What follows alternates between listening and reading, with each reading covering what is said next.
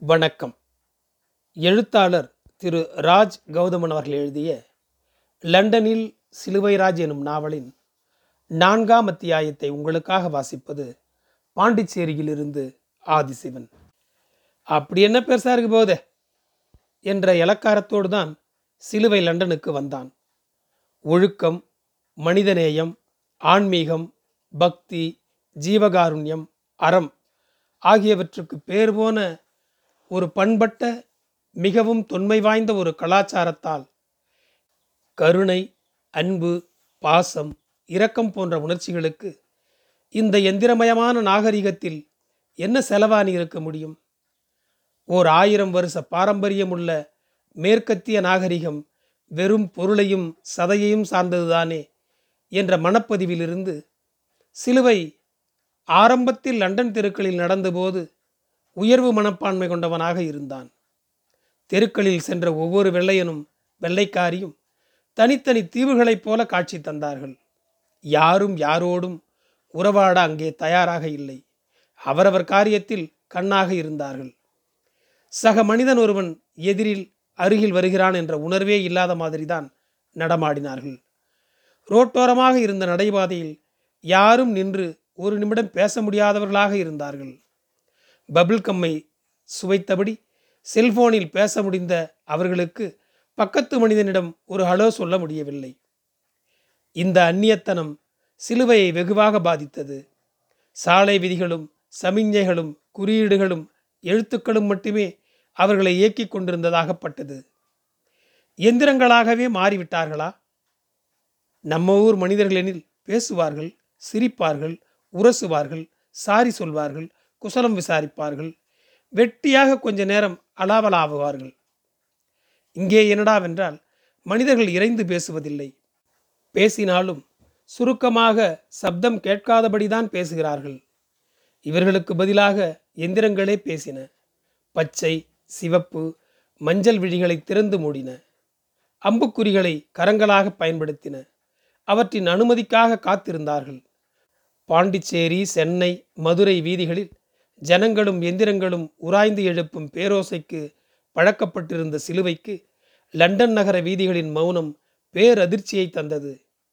இருபத்தி நான்கு மணி நேரமாக ஒரு வெள்ளையனோடு இருக்க நேர்ந்தால் கூட அவன் நம்மோடு பேசுவானா என்பது சந்தேகம்தான். பஸ்களிலும் சுரங்க ரயில்களிலும் பக்கத்தில் அமர்ந்திருந்த யாரும் யார் கூடவும் பேசவில்லை என்ற யதார்த்தத்தை சிலுவையால் தாங்கிக் கொள்ள முடியவில்லை. ஏதாவது புத்தகத்தையோ அல்லது பத்திரிகையையோ வாசித்து கொண்டே இருந்தார்கள். பக்கத்தில் இருப்பவனை அவாய்ட் பண்ணுவதற்காகவே இவர்கள் வாசிப்பது போல் நடிக்கிறார்களோ? எதிரில் அமர்ந்திருப்பவரின் முகத்தை கூட யாரும் பார்ப்பதில்லை. ஒவ்வொருவனுக்கும் ஒரு அந்தரங்கமான எல்லை இருப்பதாகப்பட்டது யாரும் யாருடைய எல்லையை தாண்டி அத்துமீறுவதே இல்லை. எதை பற்றியும் யார் மூலமாகவும் விசாரித்து அறிந்து கொள்ள தேவையில்லாதபடி தகவல்களை எந்திரங்கள் தொடர்ந்து அதிகப்படியாக வழங்கி கொண்டே இருந்தன. வரைபடங்கள் தகவல் பிரசுரங்கள் தாராளமாக இலவசமாக கிடைத்து கொண்டிருந்தன. எந்த இடத்துக்கு போக வேண்டும்? எவ்வளவு டிக்கெட் டிக்கெட்டை எங்கே எடுப்பது? எவ்வளவு காசு போடுவது? எந்த சீட்டுகளில் உட்காரக்கூடாது? எங்கே உட்கார வேண்டும்? நீங்கள் தற்போது நின்று கொண்டிருக்கிற இடம் எது? அடுத்தடுத்து வரக்கூடிய சந்திப்புகள் ஸ்டாப்புகள் எவை? எமர்ஜென்சி நேரத்தில் எப்படி வெளியேறுவது? தீப்பிடித்து கொண்டால் போகக்கூடிய அவசர வழி எது? டாய்லெட் எங்கே இருக்கிறது? குழந்தைகளுக்கும் வயோதிகர்களுக்கும் முன்னுரிமைகள் எவை? எல்லா தகவல்களும் அவரவர் இருக்கிற இடங்களுக்கே வந்து சேரும். பார்க்க படிக்க தெரிந்தால் போதுமானது. ஒரு நாள் முழுவதும் லண்டன் வீதிகளில் நடந்து கடைகளில் ஏறி இறங்கி ஷாப்பிங் செய்து வீடு திரும்பும் வரை ஒரு வார்த்தை கூட பேசாமல் காரியங்களை முடித்துவிட முடியும் என்றால் பார்த்து கொள்ளுங்களேன். லண்டன் மாநகரத்தின் மௌனத்தை கர்ண கொடூரமாக கலைப்பவை அந்த போலீஸ் ஆம்புலன்ஸ் சைரன்கள் மட்டுமே. சுதந்திரத்தின் அருமையை உணர்ந்தவர்கள் என பெயரெடுத்துள்ள அந்த வெள்ளையர்கள் வீதிகளில் மட்டும் விதிகளுக்கு அடிமைகளாக இருந்தது. ஆரம்பத்தில் சிலுவைக்கு வேடிக்கையாக இருந்தது. வீதிகளில் பொது இடங்களில் ரகசிய கேமராக்கள் அவர்களை சதா காலமும் கண்காணித்து கொண்டிருந்ததை மேலை நாடுகளின் பலவீனம் என்றே சிலுவை கணித்திருந்தான். ஒவ்வொருவனுடைய நடமாட்டமும் எந்திரங்களுக்கு முற்றிலும் தெரிந்தே இருந்தது. இங்கே மனிதன் சக மனிதரை விட எந்திரங்களையே அதிகம் நம்புகிறான். இங்கே ஒருவன் வாழ்வதற்கு எந்த சந்தர்ப்பத்திலும் இன்னொருவனுடைய உதவி தேவையில்லையோ? சிலுவைக்கு போக போக குழப்பமாகவும் இருந்தது. ஏதோ புதிய தெளிவு தோன்றுவதாகவும் இருந்தது. அவனுக்கு இதுவரை பரிச்சயமாகியிருந்த மனிதாபிமானம் மனித நேயம் உதவி ஜீவகாருண்யம் எல்லாம் இங்கே எந்திரங்களின் மதிப்பீடுகளாக இடம்பெயர்ந்து விட்டதாக தோன்றியது. நீ ஒருவனுக்கு ஓடி ஓடி உதவ தேவையில்லை. அது அவனை சுய சார்பற்றவனாக சுதந்திரமற்றவனாக ஆக்கிவிடுவதாக எடுத்துக்கொண்டு உன்னை கோபிக்கக்கூடும். மிகவும் வயசான கிழவிகள் கூட சக மனிதரின் தயவை பரோபகாரத்தை எதிர்பார்ப்பதும் இல்லை ஏற்றுக்கொள்வதும் இல்லை நம்முடைய ஊரென்றால் பிச்சைக்காரர்களுக்கு சாப்பாடு போடுகிறார்கள் தெருநாய்களுக்கும் காகங்களுக்கும் சாப்பாடு போடுகிறார்கள் தெருவில் பேப்பர்களை மேயும் கால்நடைகளுக்கு தீனி போடுகிறார்கள் பசுவுக்கு கழனி தண்ணீர் வைத்து தாகத்தை தீர்க்கிறார்கள் அகத்திக்கீரை தருகிறார்கள் பசுமாட்டை கும்பிடவும் செய்கிறார்கள். பாம்பு புற்றுக்குள் பால் ஊற்றுகிறார்கள். சாமி பெயரை சொல்லி யாசகம் கேட்பவர்களுக்கு அரிசியோ பணமோ தருகிறார்கள்.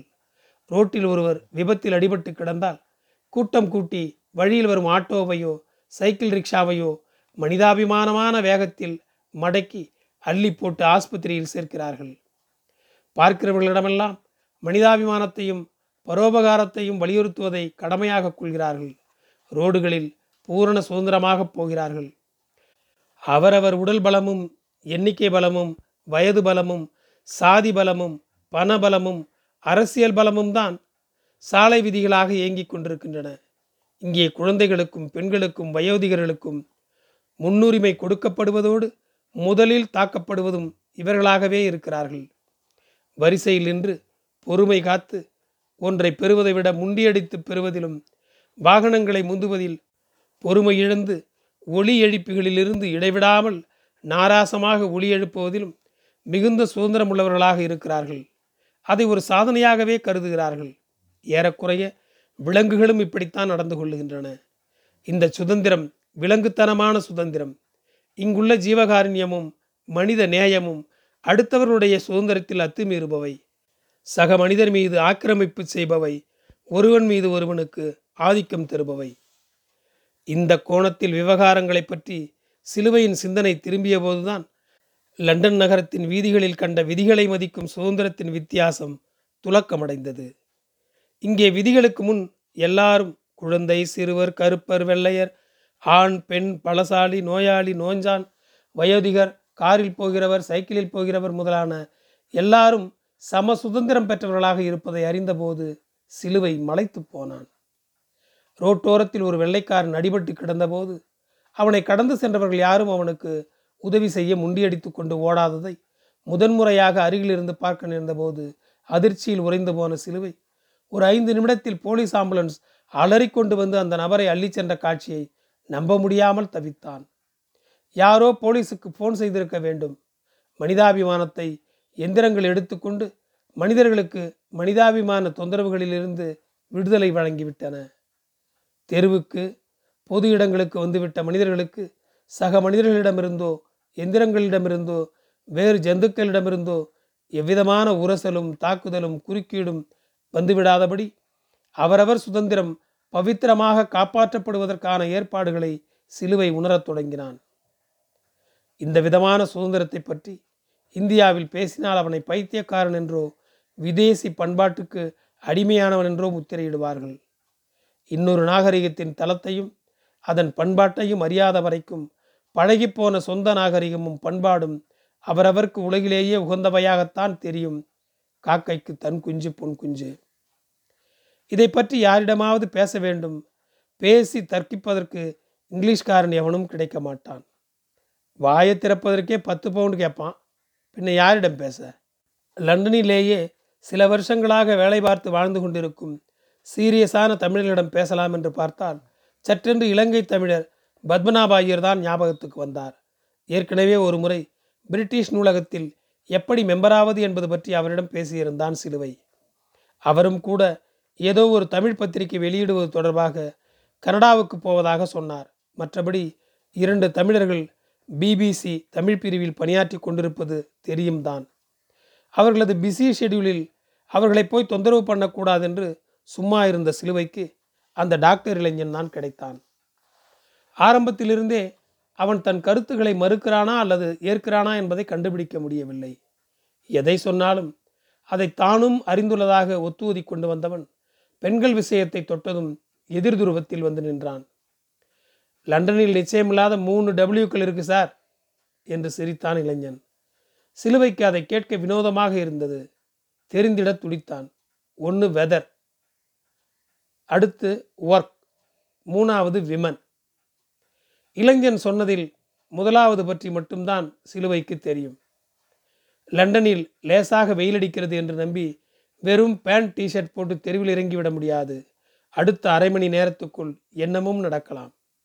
எந்த திசையிலிருந்தும் உடலை நடுக்கும் பனிக்காற்று முகத்தில் வந்து மோதலாம்.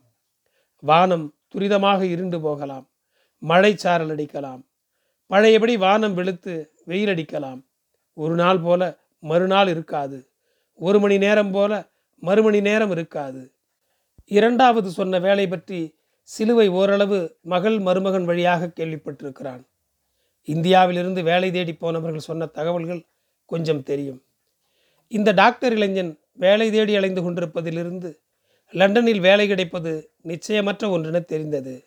அதிலும் டாக்டர் வேலை கிடைப்பதற்கு பரீட்சைகள் பல எழுதி ஒரு வருஷம் ரெண்டு வருஷம் அலைந்து அட்டாச்மெண்ட் கிடைத்து சம்பளமில்லாமல் வேலை பார்த்து எஸ்ஹெச்ஓவாக பணியில் சேர்வதென்பது பெரிய சாதனையாகவே பேசப்பட்டது. வேறு மாதிரி வேலைகளில் சேர்வதும் கூட அத்தனை சுலபமில்லை. லண்டன் மாநகர பஸ் போக்குவரத்திலும் சுரங்க ரயில் போக்குவரத்திலும் பாகிஸ்தானியர் பங்களாதேசத்தார்கள் கருப்பர்கள் பெரும்பாலும் வேலை பார்த்து கொண்டிருந்தார்கள். அதில் இந்தியர்களை பார்க்க முடியவில்லை. கடைகளில் இலங்கை தமிழர்கள் வேலை பார்த்தார்கள். ஒரு சிலரோடு ஒரு சில நிமிடங்கள் சிலுவை தமிழில் பேசியிருக்கிறான். விளம்பர அட்டையை கையில் பிடித்தபடி நடைபாதையில் நாள் பூராவும் நிற்கிற நபர்களை சாதாரணமாக அங்கே காண முடியும்.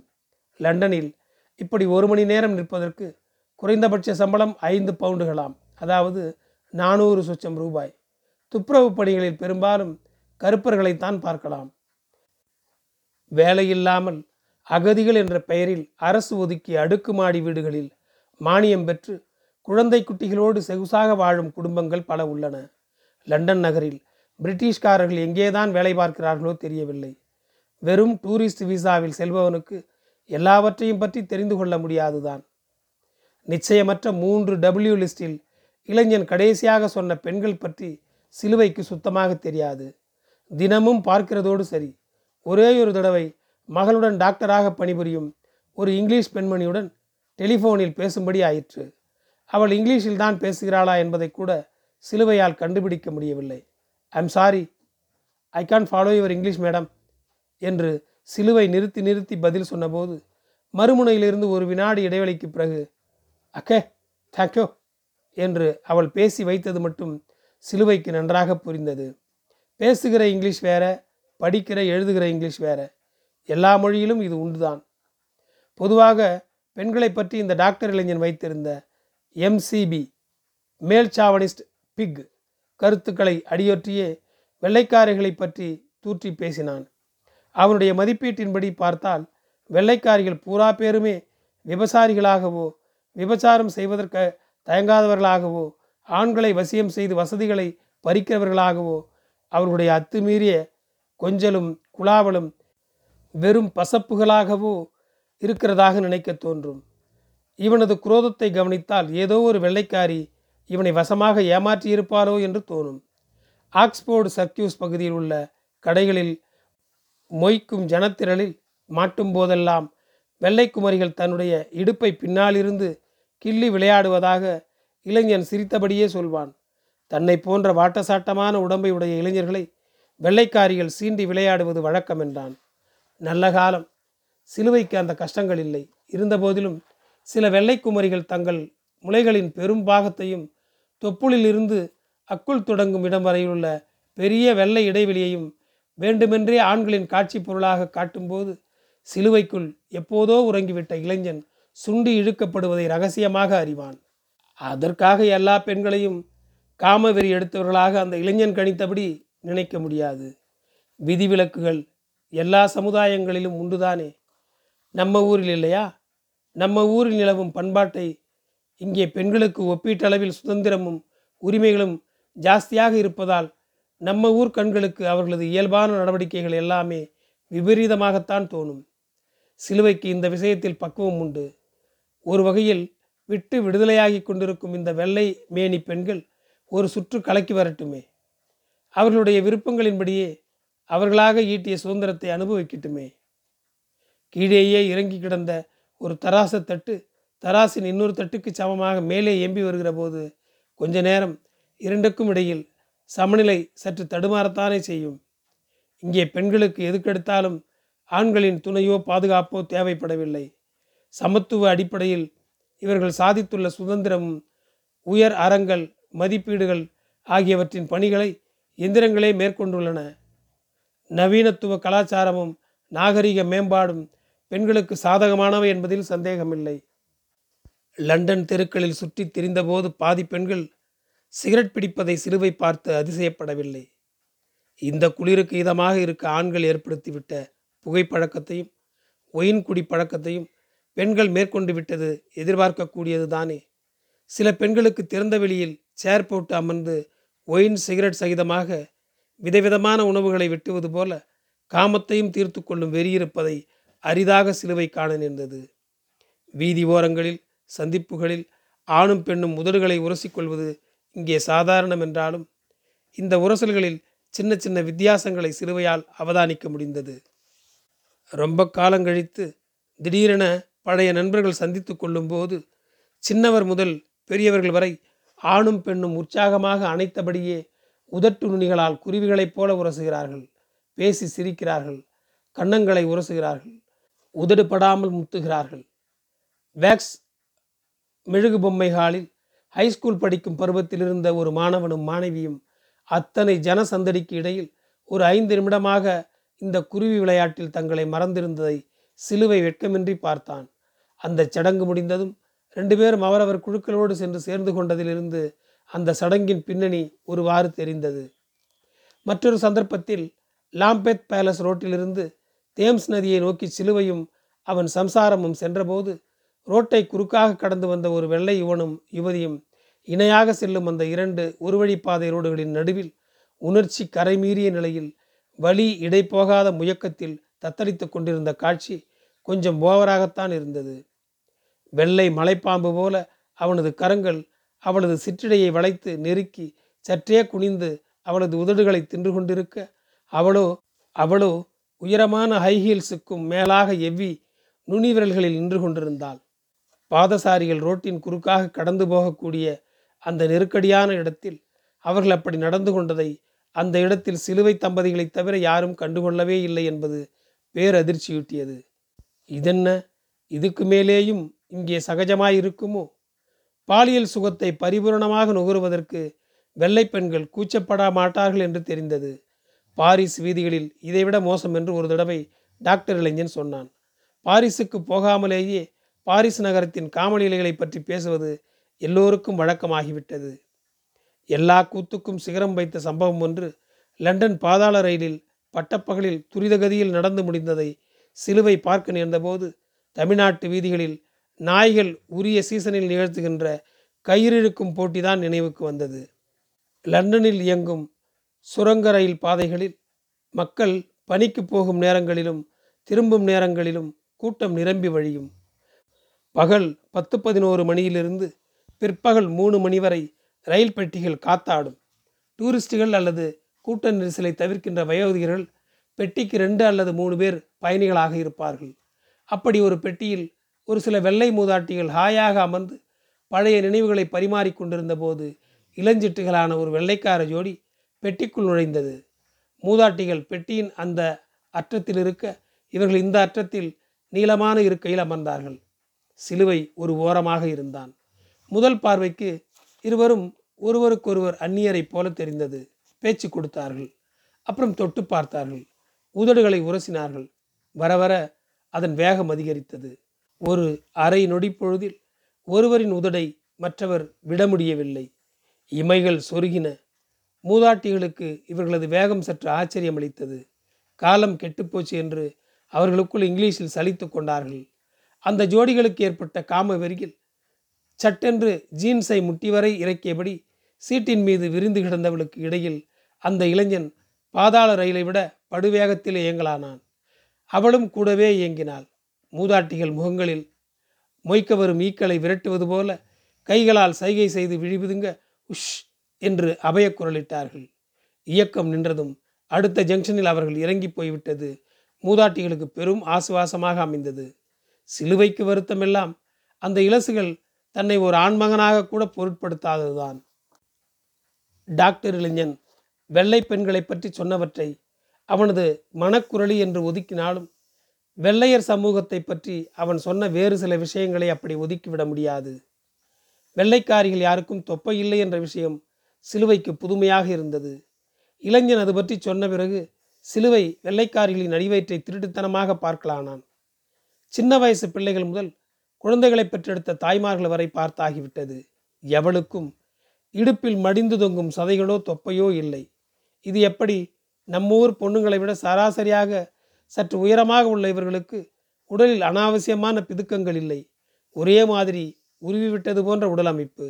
இது பற்றி சிலுவை தன் மகளிடம் விசாரித்த போது அந்த நாட்டு பெண்கள் உணவிலும் உடலை பராமரிப்பதிலும் பிரத்யோகமாக கவனம் எடுத்துக்கொள்வது தெரிந்தது.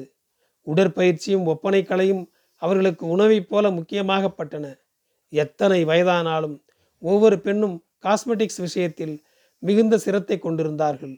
பஸ்ஸில் பயணம் பண்ணுகிற போதே இமைகளுக்கும் புருவங்களுக்கும் மைதீட்டி உதடுகளில் சாயமேற்றி முகத்தில் உள்ள புள்ளிகளில் ரோஸ் தடவி தேய்ந்து போன கழுதை முடியை வாரி இழுத்து விடுவதை சிலுவையின் சம்சாரம் பார்த்து அருவசப்பட்டாள். ஜாக்கிங் ஓட்டம் நீச்சல் சைக்கிளிங் என்று பயிற்சி எடுத்து உடம்பை ட்ரிம்மாக வைத்துக் கொள்வார்கள் என்று மகள் சொன்னாள். நம்ம நாட்டு குடும்ப பெண்கள் ஒரு குழந்தை பெற்றுவிட்டாலே போதும் உட்கார்ந்த இடத்தை விட்டு நகராமல் அப்பா அம்மா என்று அங்க பிடிக்கு இங்கே வலிக்குன்னு உடல் ஊதிக்கொண்டே போவார்கள். ஹவுஸ் ஒய்ஃப் என்ற நவீன மகுடத்தை அணிந்து விட்டால் போதும்.